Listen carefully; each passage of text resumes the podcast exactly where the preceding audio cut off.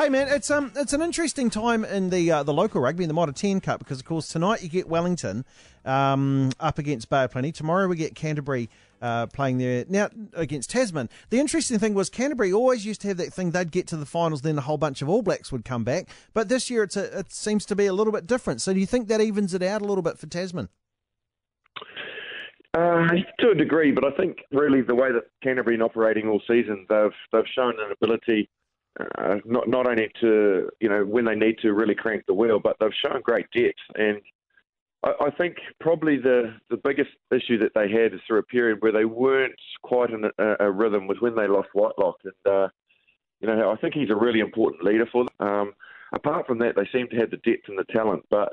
Look, does it open up a window opportunity for Tasman? I don't think so. I think Tasman, are, as Leon MacDonald will know, um, what makes the Canterbury boys tick. You know, they're, they're a very good um, well drilled outfit as well, and they've got some Crusaders players there um, that have got the background and know the ethos and they know the, the work culture that Canterbury has. So it's actually a fascinating battle. It really is because when you go way back to the start of the season, when when everybody was really anticipating and looking forward to that first up clash between Canterbury and Tasman, and Canterbury absolutely annihilated them. Uh, and then Tasman sort of started their way uh, until the point that they got going. Um, you, you know, what, what, do you read into that game? Really, is what I'm trying to get to. So, uh, it, it, to me is a really interesting game where, you know, both teams have come a long way. Hopefully, and by the look of it, Tasman have come the, the, the further further distance. So it really sets up an interesting battle. I think if you're from the top of the South Island, you want to see this game turn into a bit of a high scoring shootout, eh? Because mm. I think if, mm. if, Canterbury's had any weakness this year, it seems to be in games when the opposition gets over a certain amount, I don't know, like maybe 22, 23 points, all of a sudden things change, don't they? Yeah, they just they, they just seem to enter into the festive nature of it, and uh, you know that, that, that, switching off period, particularly on defence, has, has been incredibly costly for them. Um, you know, when you look at the the what, the Wellington game, I guess, and also the Taranaki game, where that those games they they were in and they were they were going well, and then all of a sudden, um, you know, the opposition got going and they just couldn't contain them. And I think more importantly, from from Tasman's perspective, is that they, they need to get into the game and get the get the scoreboard ticking away. I think if Canterbury get dominant and dominant early, they, they don't tend to then switch off. But when the game is like you say, and, and you're correct, uh, and, and what you mentioned, you know, tit for tat, um, they, they lose those ones, Canterbury. So from a Tasman's perspective, they need to get scoring points early in the match. Mm. Uh, tonight's game, though, that's uh, the first one we got up and running. Do you, uh, how do Wellington lose this one?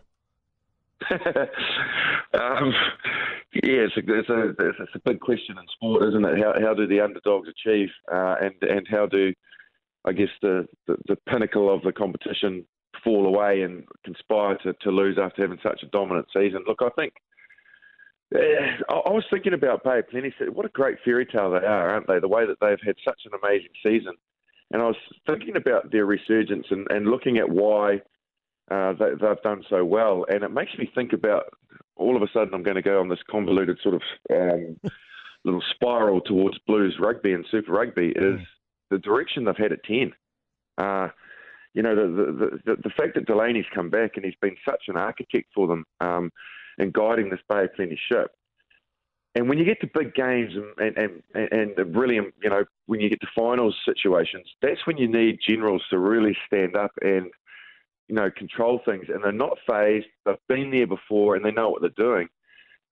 That, that probably is, I guess, an area where, um, you know, Bay Plenty have an advantage. And to be perfectly honest, Wellington, they're really uh, hard to contain, whether they're playing – uh, championship or premiership. They're a really difficult team to contain, but yet when you look across the board, they're not hugely experienced.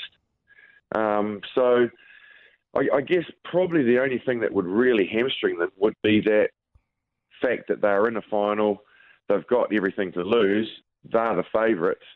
That in the in history, Wellington sometimes have stumbled at that at that block because they've just been so good that they've that they've succumbed to the pressure, and I think that's Bay of Plenty's opportunity, maybe. Yeah, finals hate Wellington, eh? hate them. Yes, yes, they do. It's like, yeah. ha, you again, whatever. It just, yeah, you're right. Hey, Justin, Aumua is unavailable for Wellington. Perry's unavailable for Tasman tomorrow because they fly out with the All Blacks. Is it so essential, though, they're on that flight today to prepare for a game against the Barbarians and therefore miss a final?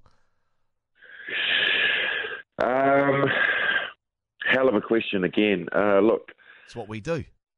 you do, and you do it well, actually. And the hesitation in me answering this question goes to let you know that I'm, I'm not entirely sure. Look, I, I, I, I personally think, you know, uh, 24 to 48 hours, does that make a massive difference? Will they be involved? Is probably something that they're, um, you know, it might be a, a sign for what's going to happen next weekend. So it is um, imperative that they're on that plane. Uh, look, if I'm perfectly honest, no, I don't think it's imperative that they're on that plane. Do I think they should be able, able and available to play the final, given that they've had all of their rugby in that competition this year? Yes, I do. Uh, Justin Marshall is here with us. We got uh, good news through before. Charlie got to read it out on the 8 o'clock news. Uh, TJ Perenara has signed for another four years. Uh, be a good time to be him right at the moment because it doesn't seem very clear that there's a number three halfback going around after Kerr-Barlow goes. So it's probably a fantastic time to be renegotiating a contract as far as supply and demand goes, Justin. But how big a signing is that for New Zealand rugby? I, I think it's a really important signing. Uh, look, I, I, I make no bones about the fact that I, I believe that you know we, we have thrown a, a lot of our eggs in one basket with Aaron Smith, and that's a good thing because he's the best in the world in, in my mind. Um, but you know, you, every time you step onto the rugby field, you're you're only one unlucky incident away from being you know seriously injured, and if he was to, if that was to happen to him, you know, you need to have the confidence that the, the next person that steps up can guide the All Black ship. And look, I, I wonder whether or not TJ Perenara has been giving uh, given enough opportunities. But obviously, the information he's been given by the All Blacks, obviously, we know how um, important he is for the Hurricanes. But for him to sign with New Zealand Rugby Union for the next four years uh, is, is that he's getting given good information from the All Blacks that he will get his time and his chance in the jersey, and that he's confident that he can push Aaron Smith to make sure that he commands his starting position, and uh, and that also he works hard, equally hard himself to, you know, at some stage be able to earn the jersey himself. So yeah, I think it's a brilliant signing, and I think it's good that he's staying here and also keeping the talent in New Zealand. Hey, thanks, Marshy. Someone Good on you, here man. says, look, uh, you're a good Mataura man. Surely the king of meat would be a two-tooth mutton. well, we used to we used to have a bakery down in um, Mataura that was a uh, there was a mutton pie that uh, used to be dripping with fat in the mornings, and uh, I used to tuck into that after a heavy night out. And, uh, Oh, that see if you can find one on the flight getting to London. But a It was a tasty, tasty hogget. There we go. Good on you, Marshy.